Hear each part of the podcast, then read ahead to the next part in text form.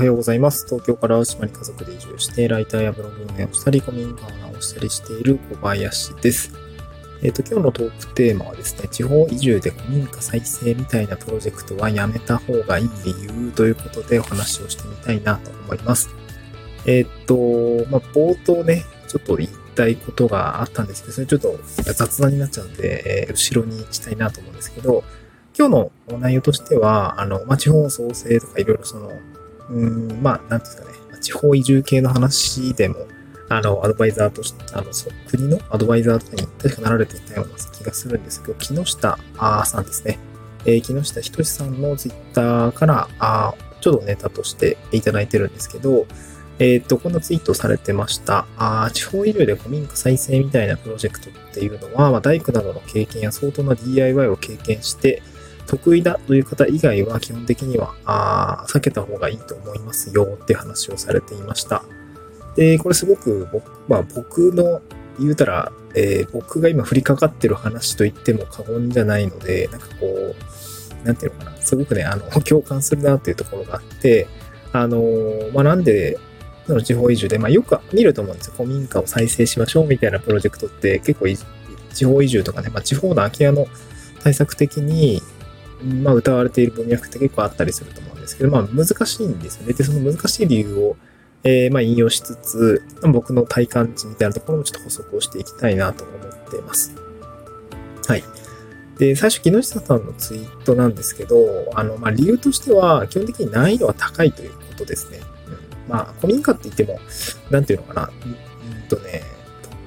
空き家も人が住んでないと、まあ人が住んでなくて、あの空気がね、滞留しちゃってると、あの、どんどん家って悪くなっていくんですね。人ってほんと住んでない、家って本当人が住んでないとどんどん悪くなって、あの空気がね、流れなくてどんどん腐っていったりとかするので、すごくね、えー、まあ、結構脆くなっちゃうんですけど、まあ、古民家でなんか数十年も住んでないと、やっぱり、うん、柱が腐っていたりとか、あの、僕んちもね、あの 事務所スペースにしようと思っていたところの床とかめちゃくちゃボロボロで、結構シロアリにやられていたりとか、うんまあ、そもそも壁、土壁とかもね、なんかボロボロになっていて、多分、なんか 良くなかったんですよね。っていう部分があったりとか、まあ、壁とか屋根とかもボロボロになっていたりとかっていうところもあるし、あの、僕の友達の、まあ、あの、購入しかけたっていうか、購入はしてないんだけど、まだね、あの、賃貸で借りてる部分なんだけど、あの、家もね、相当ボロボロで、いやー、これは僕の家よりひどいですね、みたいな人がいるんですけど、まあでも、なんかそこでこううまく直してやっていきたいみたいなことを言ってるんだけど、別にその本人にね、家は経験があるかっていうと特になくて、まあ旦那さんが、あれかな、えっ、ー、と、内装関係なのかな、建築じゃないと思うんだけど、なんかそういう方で、うん、内装だったら、みたいな感じだったんですけど、まあでもやっぱハードル高そうだよね、っていうふうなことを言ってました。うん、やっぱりその、そういうものを DIY でこう素人が直すって、まあ無理ですよねって話を木下さんもされていて、いやもうおっしゃる通りですっていう感じでした。うん、やっぱりその、これも同じ、まあリプライで続けて言ってたんですけど、まあ地方移住するだけでも、まあそもそもの環境変化って大きいから、まあ地域おこし協力隊で移住してきて、まあ、そのまま古民家再生にプロジェクトをやるってなっても、まあなんかちょっときついよね。そう、きつい。単身だったらまだいいんだけど、家族ってなるとやっぱ余計にそんな時間もなかったりもするし、まあ、やっぱしんどいんですよね。で、古民家再生ってそもそもレベルが高いんですよね。うん。これボイシーでも言ってたんですけど、えー、っと、普通にサラで作る、その新築建てるよりも古民家でうまく直していく方が難しいんですよね。で、それの方がお金がかかるし、結構大変ですよってことはあって、うんまあ、結構その古民家の状態が良くないと、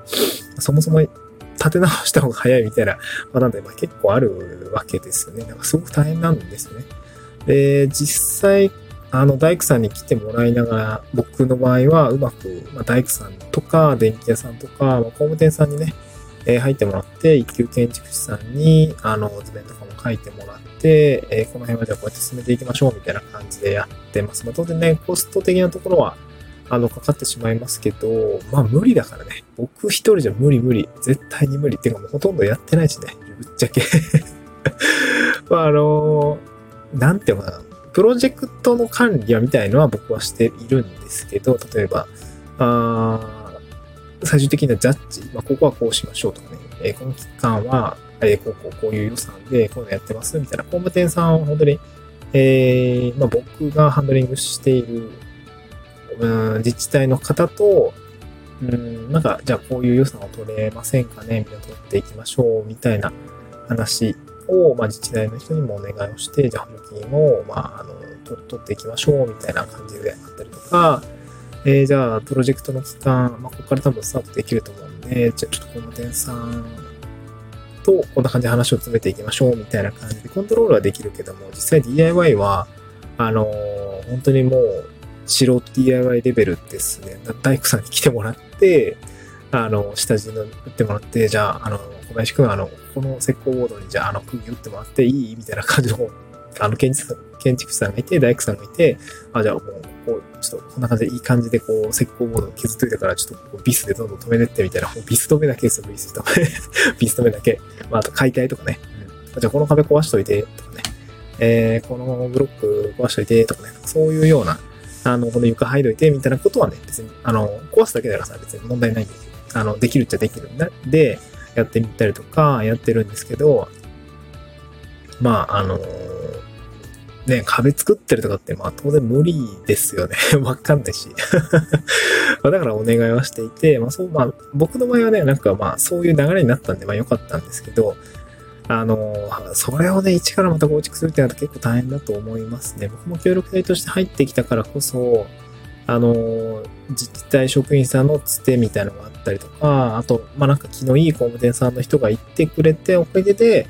あの、大工さんだったりとか、電気屋さんだったりとかがこう、ついてきてくれて、まあ、一緒にやってくれているっていうところがありますので、まあ、なんていうのかな、いきなりね、移住して、うん、まあ、地方移住して、古民家再生みたいなプロジェクトをなんか自分で立ち上げようとしたりとか、なんかこう、協力隊業務に据えようってなると、ちょっと大変、3年じゃ相当厳しいと思うし、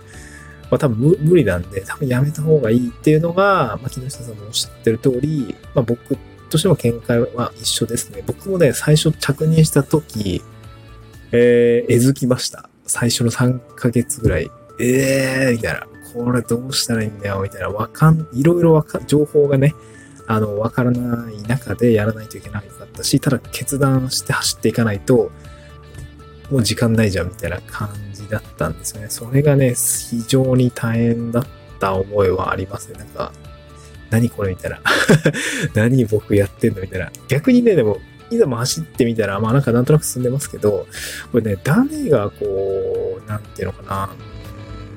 他の